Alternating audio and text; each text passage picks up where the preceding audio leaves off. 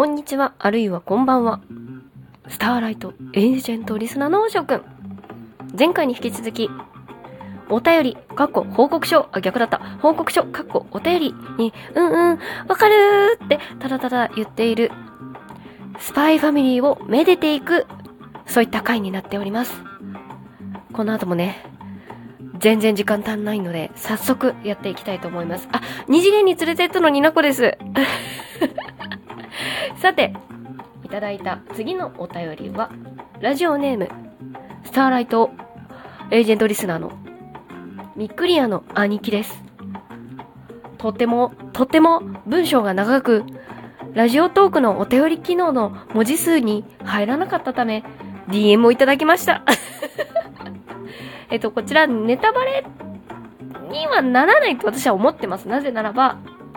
えー、今こちらを聞いてくださってる方は、アニメの最新回、2022年12月10日放、10日までの放送回は最新の分まで聞いてくれてる、見てくれてる、聞いてくれてる見てくれてる人たちだと思ってるので、もう見て、見てるよねって思って喋りますので、あの、ちょっとね、人によってはネタバレかもって思われるんだったら、ちょっと頑張って飛ばしてください。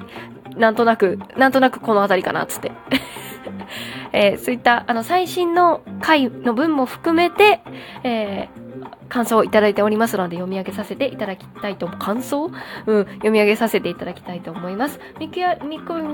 ミクリアの兄貴の、えー、スパイファミリーの好きなシーン、名場面、えー、読みます。どもども、スパイファミリーの好きなシーン送りまする。えー、基本アニメの方は見ていないんだけど、ちゃんとそのシーンがあるのはアマブラで確認しました。とても真面目です。ありがとうございます。えー、そのシーン、えー、エピソード21、え、タイトル、とばり、え、そしてもう一個のタイトルが初めての嫉妬。えー、7分35秒からのシーン、めちゃくちゃ細かい。後でみんな確認してください。ワイズ女性諜報員、トバリが、えー、ロイドが仮の姿で働いている病院の同僚、フィオナとして、えー、ロイドの自宅に訪問し、ロイドと会話をしているシーンで、ちゃんとスパイらしく暗号で会話してるんだけど、アーニャは知ってしまいました。ちゃんとこう、あの、ネタバレ配慮してお便りありがとうございます。でも、あの、こっからネタバレになるかもしれませんっていうことを、もう一回、あの、お兄ちゃんの代わりに、あの、私からも言っておきます。えー、こっからはネタバレになるかもしれません。お気をつけください。21話を見てから聞いてください。えー、とばりは、ロイドをめっちゃ好きって考えながら表情はクールビューティーのギャップがめっちゃ好き。これ、あの、私原作を先に読んでたんですけど、マジでって思うぐらい、表情に一切出ない、さすがスパイって感じなんですけど、あの、お兄ちゃんも言ってます。原作の方では文字で、スーッと、キーってわざわざ見、開きでドーンと なっていて笑ったの覚えてる。しかもね、単行本の5巻173ページめっちゃ指定してくれる。みんな後で、あの、持ってる人確認してください。合ってるから。その時の心を読んだアーニャの表情もまた面白くて、めっちゃ細かいとこ見てるな。アニメでももう一回確認しよう。セットで好きなシーンです。しかも、帳は妄想激しいタイプなところもツボった。確かに。あの、どんどんどんどん妄想加速して、めっちゃ好き、めっちゃ好きっていうのがこう加速してって、こう、どんどんどんどんあらの方向に行くんだけど、表面上は何もわからないから、誰も止めることができない。アーニャだけしか真実はわからないっていうところ私もね、たさす、もうギャップがあるキャラクターってすごく魅力的だと思うんです。どのアニメ、どのあの漫画、えー、創作物でもねキャラクターとしてギャップがあるっていうのはすごくなんかなんだろう完璧なキャラクターではないっていう表現の一つとしてすごく好きなんですけどこのねフィオナ、えー、トバリさんはですねとってもいい極端に言うとちょっと若干ストーカー気味なところがあるんですけれども彼女にとってそのロイド黄昏がその自分の仕事にの原動力になっているっていうところがねすごく好きなんだなって憧れからのすごい行為に変わってった表現とかもすごくねアニメでも良かったですね。やっぱ声優さんの力もあって「好き」っていう言い方ちょっと私できないんだけど「キー」の上がる感じがねすごくね すっごく可愛くてもう一回見たくなったんで後でちょっともう一回見ますわ。みんなも好そう好きの言い方気にして見てもらえたらいいなと思います。えっ、とその後かな？と多分これが初めての登場だったかなって言ってました。そうそう多分そうだと思います私も、えー、この後の話でワイズの指令で2人で合同ミッションをするんだけどやるんだけどその時の帳のテンションとかも表情と落差がありありすぎて笑えて好き、えー、スパイファミリーでの一押しのキャラです、もちろん管理官ハンドラーのシルビア・シャーウッドも好きですよ。あんなできる上司でサポートも変装も完璧なのに値札のタグをつあの取り忘れるとかあのコートについてたやつね。わかる。長々となってしまったけどネタバレもあるし読む読まないはお任せしますというところですごくねあの気遣いまでいただいて長文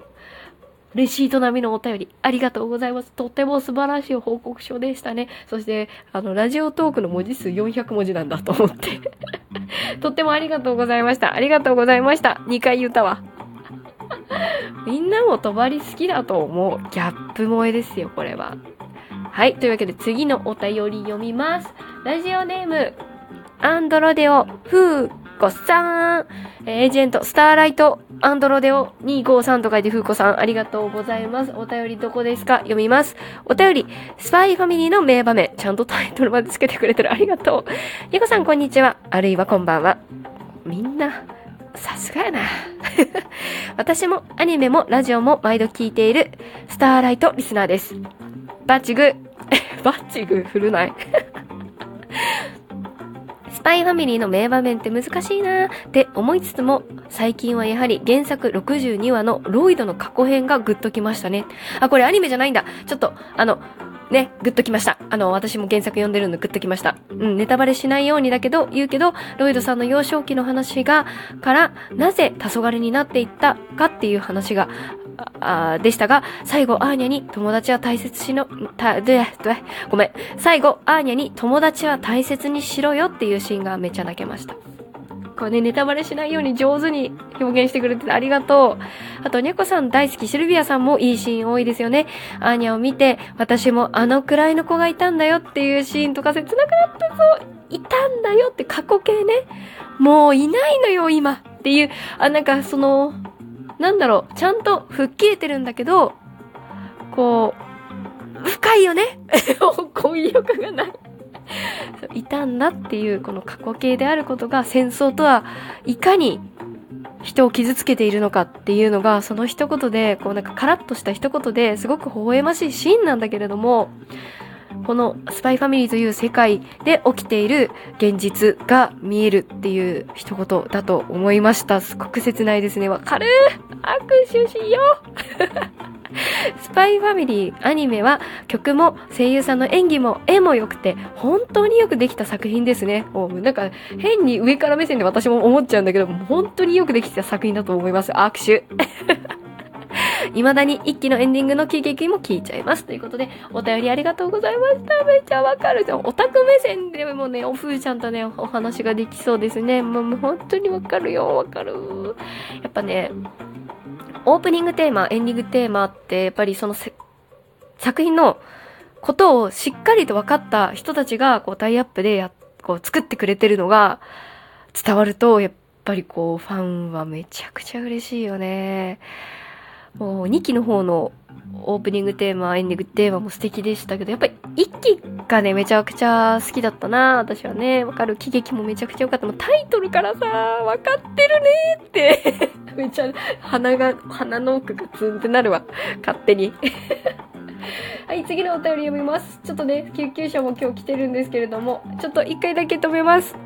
少しだけ時を止めました。私と超能力があるんで時を止める。というわけでね、えー、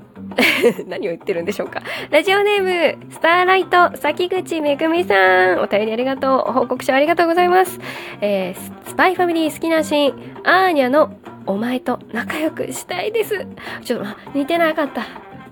お前と仲良くしたいです。みたいな感じだった？まあ、ダミアくん、ダミアくんだけじゃなくても胸を打ち抜かれるくらい可愛かったなと印象深いです。え、他、なんでだよ？って思わず突っ込んだシーンは、アンダーソン先生、あ、合ってる、合ってると思うよ。え、アンダーソン先生だよね？あの、エレガントな先生のシャワーシーンと、確かになんで？これ、あの、本、本家のラジオでも言ってたんですけど、はじ、あの、スパイファミリーの初めてのシャワーシーン、アンダーソン先生なんだよな。なんでやねんと、確かに突っ込みたくなる。エレガンと。実家が倒産、あ、あと、このシーンと、実家が倒産して学校を辞めないといけない。かっこ、結局辞めずに済んだ子が、合唱コンクール、